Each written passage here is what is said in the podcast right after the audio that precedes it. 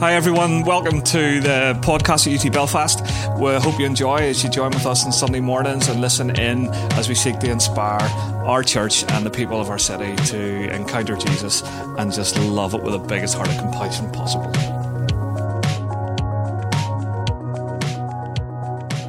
Good morning, church. Just before Pastor Stephen gets up and shares this morning's message, as part of our collection of talks, Fresh Humanity, I'm going to be continuing our reading through Ephesians. Uh, and this morning I'm going to be reading from the NLT. It's Ephesians 5, verses 3 to 20. And Paul writes, and he says this Let there be no sexual immorality, impurity, or greed among you. Such sins have no place among God's people. Obscene stories, foolish talk, and coarse jokes. These are not for you. Instead, let there be thankfulness to God you can be sure that no immoral, impure, or greedy person will inherit the kingdom of Christ and of God. For a greedy person is an idolater, worshipping the things of this world. Don't be fooled by those who try to excuse these sins, for the anger of God will fall on all who disobey Him. Don't participate in the things that these people do, for once you were full of darkness, but now you have the light from the Lord. So live as people of light. For this light within you produces only what is good and right and true. Carefully determine what pleases the Lord. Take no part in the worthless deeds of evil and darkness, instead, expose them. It is shameful even to talk about the things that ungodly people do in secret, but their evil intentions will be exposed when the light shines on them. For the light makes everything visible. This is why it is said, Awake, O sleeper, rise up from the dead and Christ will give you light. So be careful how you live. Don't live like fools, but like those who are wise. Make the most of every opportunity in these evil days. Don't act thoughtlessly, but understand what the Lord wants you to do. Don't be drunk with wine, because that will ruin your life. Instead, be filled with the Holy Spirit, singing psalms and hymns and spiritual songs among yourselves, and making music to the Lord in your hearts and give thanks for everything to God the Father in the name of our Lord Jesus Christ. Amen. Uh, thank you, Tim. Um, that's a great, a tremendous portion of scripture to start with on a Sunday morning. It's a bit meaty. But before we get there, I want you to do this. I know that there are a number of you guys in the middle of lockdown started some things. No, and I've heard a few rumors about couch to 5K. Well, what I want you to do is add an extra K. No, couch to 1K, couch to 2K, 3K, 4K, 5K, 6K. It's a whole lot of kilometres. And I want you to imagine this six kilometres of hospital beds. Now, we could call them beds, but really, they were just bodies, bodies lying side by side, soldiers who had been wounded in war, soldiers who were just clinging for their lives. Now, on top of all this, well, the responsibility lay on the shoulders of one woman. Now, she was a remarkable woman. She was known and became known for many different things. She was known as a reformer, a researcher, a teacher. She would be a publisher, an author. She was the first female member of the Royal Statistics Society. Who knew that was a thing? She was the pioneer of the hygiene movement and she became a celebrity. And her celebrity status allowed her to raise money to open up the first nurses teaching college in the United Kingdom in its capital, London. Wow, think of all those achievements. But to us and to history, she is simply the woman of the lamp. You see, Florence Nightingale, with all of those accolades and all of her achievements, she was the woman who brought light, who brought hope and light in the middle of the darkness and in the middle of the decay. She would have walked and she would have put her hand on the soldier's hand. She would have taken time. She would have sat with. She would have walked six kilometers of bed of brokenness. And she just brought some light. She was a movement of light. And this is how we're going to finish off our series of talks in Ephesians Fresh Humanity. we, you and I, you know, as you're slurping on your cornflakes, we are a movement of light. Wow, it's incredible to know we are a movement of light because here is the truth. Not a form of truth, not a truth, well, I think it's true, but truth itself. Your new identity in Christ. Ephesians 5 8 to 9. Tim has already read it so well for us. But you were once in darkness. No, if you're a follower of Jesus Christ, you were once in darkness, but now you are the light of the Lord. So therefore, live as children of light. And the fruit of light consists of, well, goodness, righteousness or justice, and truth. So this morning, welcome to the light movement. You know, Jesus in Matthew chapter 7, verse 16, he said, By their fruit you will know them. In other words, the people who follow me and claim to follow me, well, you'll know them by the evidence. And the fruit here is goodness, righteousness, or justice, and truth. This is not simply a calling to be bright. This is not simply calling to turn up the light. This is a calling to actually reflect the very reality and nature of the true and living God into the world. Wow, this is what it all comes down to. You see, 2020 has been a dark year. We're going into 2021, and people are like, well, what's it going to look like? Well, it depends how the church shows up because you and I are called to be people of light in the darkness. Well, if 2020 has been dark, it's the perfect environment for us as fresh humanity to stand up and shine, to burn bright to burn light. 2 Corinthians chapter 4, verses 5 to 7.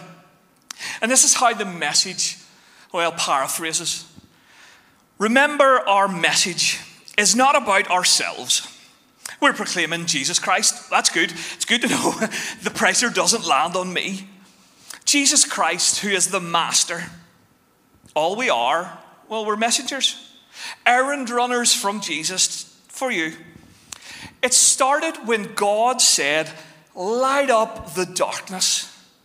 And our lives filled up with light as we saw and understood God in the face of Christ, all bright and beautiful.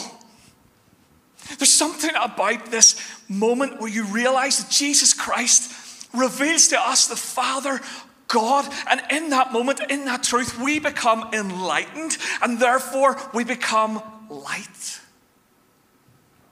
in knowing truth.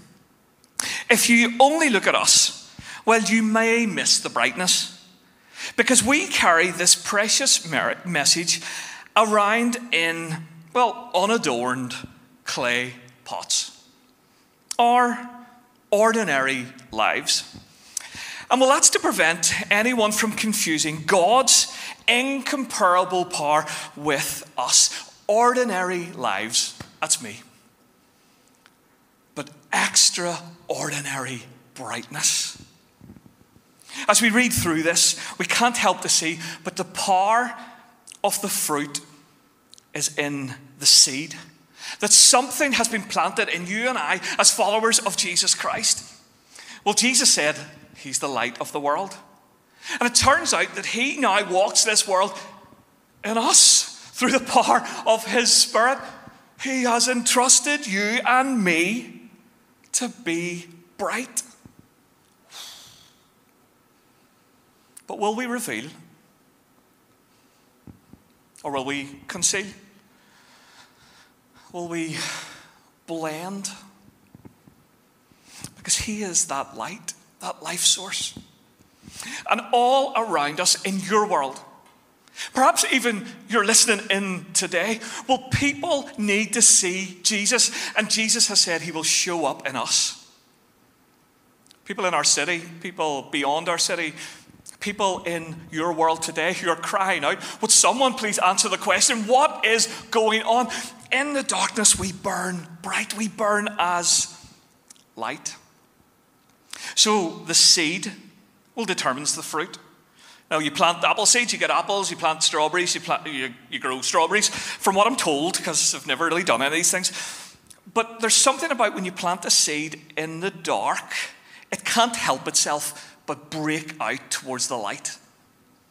And it turns out that the light that Jesus Christ has put in us, that if we burn, it can't help but draw people out of darkness into this light. It just can't help it. It's irresistible. It's just Jesus in all of his beauty.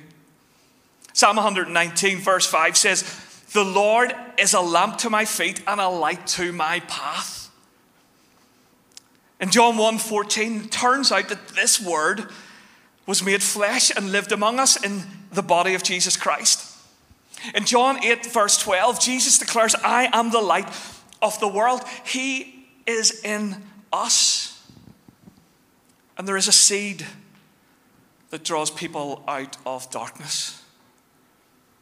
Where is hope in 2020? Well, as I thought about this, I was so challenged because where is hope in 2020? Where is the church in 2020? Where, where am I as a fresh humanity, as part of this expression of Christ on earth? Where, where am I? See, the seed produces the power, and well, we're told in Ephesians 1:14 that the Holy Spirit is the deposit. He is the guarantee. He is the seed. And therefore, in this new humanity, the seed of the Holy Spirit would naturally produce the fruit of the Holy Spirit. And we read about this in Galatians 5 22 to 23. You know, things like kindness, peacefulness, faithfulness, gentleness, integrity, joy, love. Now, when I listen to all of this and listen to myself, I'm a little bit overwhelmed. I'm thinking to myself, who, who me?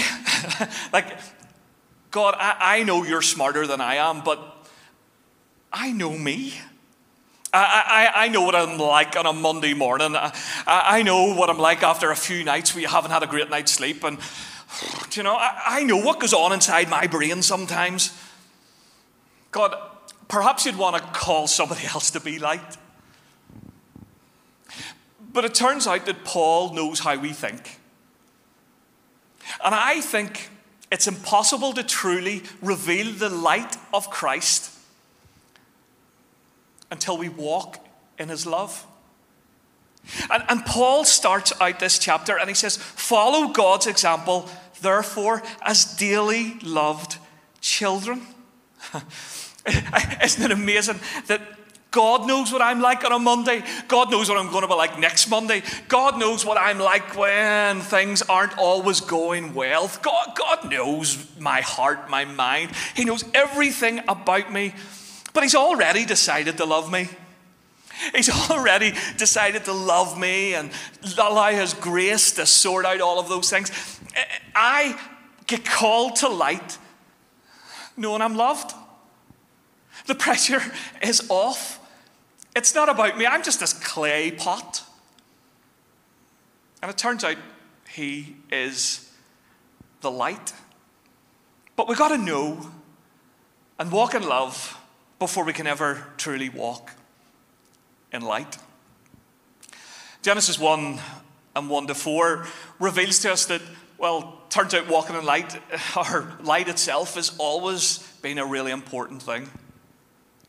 We read these words in the beginning, God created the heavens and the earth. And I can imagine you're quoting this back to me at home because this is one of these familiar ones. Now, the earth was formless and empty, darkness was over the surface of the deep, and the Spirit of God was hovering over the waters. And God said, Well, you're finishing at home. God said, Let there be light. And there was light. And we read here that God saw the light was good and he separated it from darkness. He spoke light. He spoke light to the formless. He spoke light to the well the empty and he spoke light to the darkness. No, to be honest, it, it, it makes me feel a little bit like, well, me. I was once in darkness. Now, that sounds like Christian speak, but what I mean by this is that there was definitely things in this world that I didn't know really existed. I, I didn't know God loved me.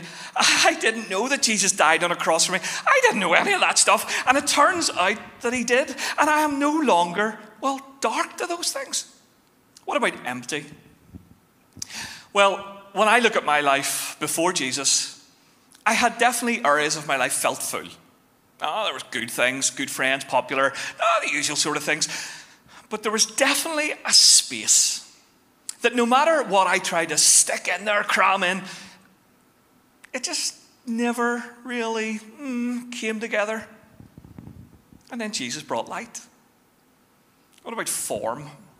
Well, my life definitely had some sort of form, but it just was a little bit off. And he brought light. And well, perhaps you need that light. Well, Jesus is just all about saying, okay, into the middle of the chaos, I speak light. Just invite him to come. But this city needs our light. People like Stephen at 18, 19 years of age, well, oh, they need light. People in our unis and in our schools and in your workplace, they need your light. They need this extraordinary brightness that comes from ordinary lives. And well, Paul brings it to this challenge. In verses 11 to 12, we read this Have nothing to do with darkness, but rather expose it. Now, I know there's some people love this sort of language, you know, oh, expose the evil. And some of you are getting on like Twitter, your Instagram. No, every, people are kicking off now. I'll go on those people who don't do what God says they should do. I'm going to tell them all about it. I, I'm just going to kick off. In fact, I love kicking off. And now Pastor Stephen's written this. It's like giving me permission to kick off and tell everybody how wrong they are. No, that's just religion. That's more to do with you than it is to do with God. Because straight away we go into verse 12, and it's like God says you got to expose the darkness. And then Paul writes, well, but it is actually shameful even to mention what the disobedient do in secret. Okay, so we've got to expose it, but we're not allowed to actually speak about it. That sounds complicated. That sounds like my dinner table growing up when my brother and I were like torturing each other and we're screaming, and mom, she's like, Will you shut up? Will you stop it? Will you? And then eventually it would just get to that high pitched and it would be, Stephen, Paul, stop it now. Shut your mouths and eat your dinner.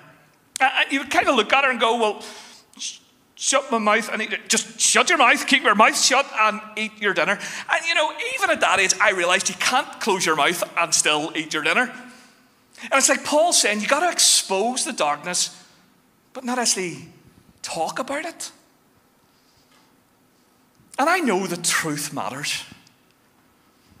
But as a church in history, the church, perhaps all of our exposing of darkness, hasn't brought all the light that it was intended to. See, truth matters, and that's the discussion. Well, what is truth? Well, instead of asking what is truth, why don't we reframe that question and ask who is truth? Because it turns out that truth is not a concept, it's not some belief system or structure, it's, it's not the latest thing, it's a person. And in John 14, verse 6, Jesus said, I am truth. Who knew? The truth all along was not what we believe, it's Him, a person. In John 1:17 it says, "The law was given by Moses, but grace and truth came by Jesus Christ." It's found in Jesus himself. And we get caught up in cultural shifts, postmodernism, modernism, post Christianity. And we get, and of course, it's important to understand some of these things, but the reality is the truth itself never changes. In Malachi, verse 3, or chapter 3, verse 6, we're told that God is the same yesterday, today, and forever. And, and this is echoed in Hebrews 13, verse 8, where we're told of Jesus Christ, who is God Himself, that Jesus Christ is the same yesterday, today, and forever. Truth is a person. I love how Mark Sayers puts it like this Christianity isn't true because it works. No, that's a concept of truth. It works because it's true. It's based on truth, and his name is Jesus Christ.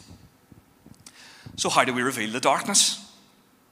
Well, this is the verse. Everything in verse 13 of chapter 5, but everything exposed by the light becomes visible. Turns out, we reveal the darkness by revealing light. The brighter we allow God to burn through us, the more darkness becomes aware. We're a movement of light. You see, to the addict and to the hopeless and to the isolated, to the misinformed, to that person today who's crying out, going, God, where are you? It turns out to turn up and tell them how bad and dark they are is not the answer, but to turn up and reveal how good Jesus Christ is, well, that is what will lead them into a relationship with Him. See, if you go back to Genesis chapter 1, the conditions are set. Holy Spirit, is there. And well, God looks and sees the formlessness, the emptiness, the darkness, and what does He do? Well, He doesn't just like shout and go, Well, you are useless, you are ugly, you are a mess, you are broken, you are all of these things. No, He's very careful with His words. He says, I'm going to introduce light. Let there be light. Paul goes on to write in verse 15 of chapter 5 Be very careful how you live. We're going to round things up in a few moments. But this is written to the church. It's not written to people who, well, never think squat about church, or people who are just getting on with their day today thinking, well, I don't even know if there's a God, or, or people who are just living lives that you and I might go, mm, no. Us. the fresh humanity. Church. N.T. Wright wrote these words We generally know deep down what is good. When we see someone living out a Christian life, we don't ask ourselves, well, if it's good or not. We just wish there were more people like that around. We're called to stand out. And this is how. In chapter 5, verse 7, don't be partners with them with darkness. Don't go back to the things that you were delighted that when light showed up, it took you away. You know, don't partner with them. And, and there's these different lists. And Ryan last week, well, he covered some of them. And, and there's these principles throughout it. Don't be partners with them. Now, we've all heard of the comparison trap. You know, where I compare my car to someone else, or compare my house to someone else, or compare my life to someone else. Ultimately, it spirals down because you lose contentment. But there's also the companion trap. And, that, and that's what I want to finish off with. See, a companion is what you partner with, or who you partner with. Now, you've seen that couple who, well, they get married, they look nothing alike, they act nothing alike, but 40 years later, it's like they're the same person. You know, they finish each other's sentences and all that stuff. You see people who, well, they get a pup, and as that pup grows up, it turns out they start to look like their dog. Now, it's strange, it's weird, but these things happen. And there's just something about a companion, and as they hang around, we become like them. Well, Paul doesn't want us to form companionship with some things because he knows that ultimately it will shape us. And it won't reveal light. In fact, it will partner with darkness. I was thinking about companions, and well, as I was reading this, it turns out the companions are, well, they're more than friends. their practices, their principles, their habits, they can be friends. Whenever I was thinking of companions in my life, I, I was thinking of the companion that brings chaos, absolute chaos. And you know, at 18, 19 years of age, I can remember sitting on buses waiting to go to nightclubs. I know it's weird, but you'd be sitting there, and then a group of people would get on that bus. And it was like you knew by their presence something was going to shift, something was going to change. It's all going to go downhill from there because there's just some people, when they're in your company, chaos happens. Well, Paul, he would suggest that, well, partnering with sexual immorality would produce chaos, darkness. And think about it. If there's no moral standard, then, well, everything goes. And Paul is saying and reminding us, as people of light, that there are actually lives that we're meant to live that are different. That I care about you more than you care about yourself. And actually, I want to help you understand that the greatest lives are those that are found in deep, trusting, meaningful relationships. It's not where a guy or a girl becomes like a product or a commodity. No, no, no. There is so much more, and I care about you enough to let you know. But more than that, you got to let other people know by your light. Don't hang around with those things that bring chaos. Could you imagine if everybody just did what they wanted in that area? Feed the flesh. Anything goes. Chaos. Another companion, when I was thinking, were those companions that will help you compromise? no, and well, I can think of people that when I was around them, well, I would have get drawn in. You know, there'd have been the guys maybe slagging off the boss in the, in the tea room. And well, just by being in their company, all of a sudden, I could find myself going, yeah, yes, uh, whatever. And you find yourself getting into the chat.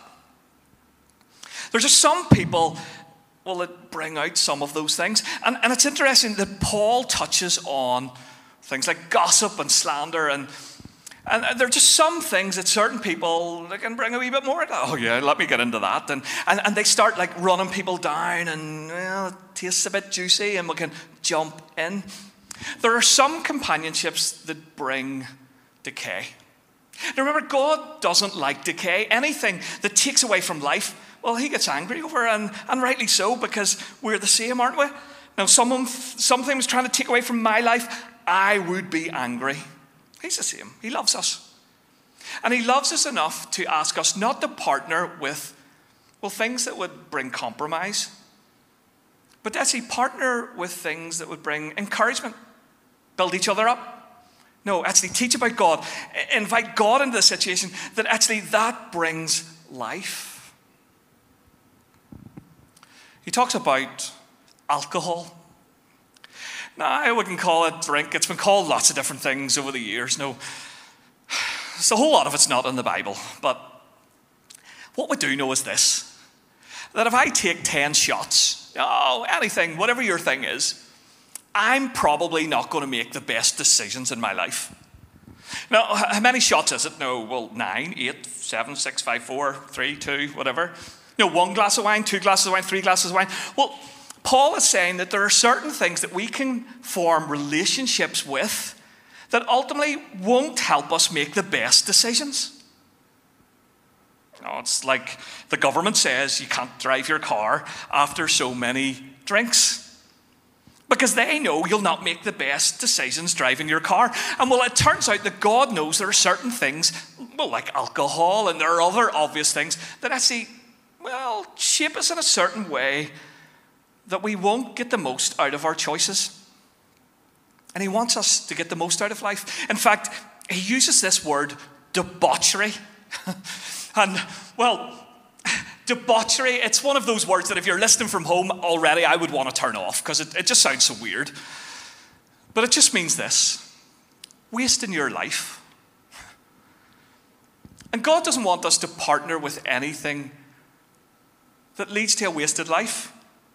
He wants you and I to have the most fulfilled life. He loves us that much. He wants us to have deep and meaningful relationships. He wants us to, to encourage and be encouraged. He, he wants us to build up. He wants us, and so on and so on. He, he wants life. In other words, the more we have of truth and life, the more we burn bright. Finally, the last companion, well, is the committed companion. And that's what we're encouraged to do. Find out what pleases God and make that the commitment. It comes through truth and the Word, and the entrance of God's Word brings light. And we've got to understand this book. This book is truth. And the more we understand this, the more we become enlightened. And the more we become enlightened, the more we burn bright. 20 years ago, I committed to a relationship with my wife. I said, until death does us part, you know. It was a commitment. It was the best thing I ever did. At 19 years of age, I made a commitment to follow Jesus Christ. And that meant everything he instructs me to live, not someone else. Not about someone else, it's about me. And I made a commitment that God would be my number one companion. See, why did I mention my wife? Because, well, my wife is not my soulmate. God is. Jesus is. And every day, I have to wrestle with this choice of putting God first. But it matters. Because if I don't commit to Jesus Christ as my companion, and, don't get me wrong, it's not like it's a hard thing. He is good, He is loving, He is caring, He is just, He is merciful. He's all those things that you ever want in a companion. But it's in that that I reveal His light. So, back to old Florence. Florence Nightingale she knew that darkness needs hope. So, what did she do? She lit her light and walked into the darkness. Let's light our lamps in these jars of clay, ordinary lives, but extraordinary bright. In Jesus' name. Let's pray. And so, Father, I want to thank you. I want to thank you that each one of us matters to your plan. And that you ask us to, well, show up, to commit to.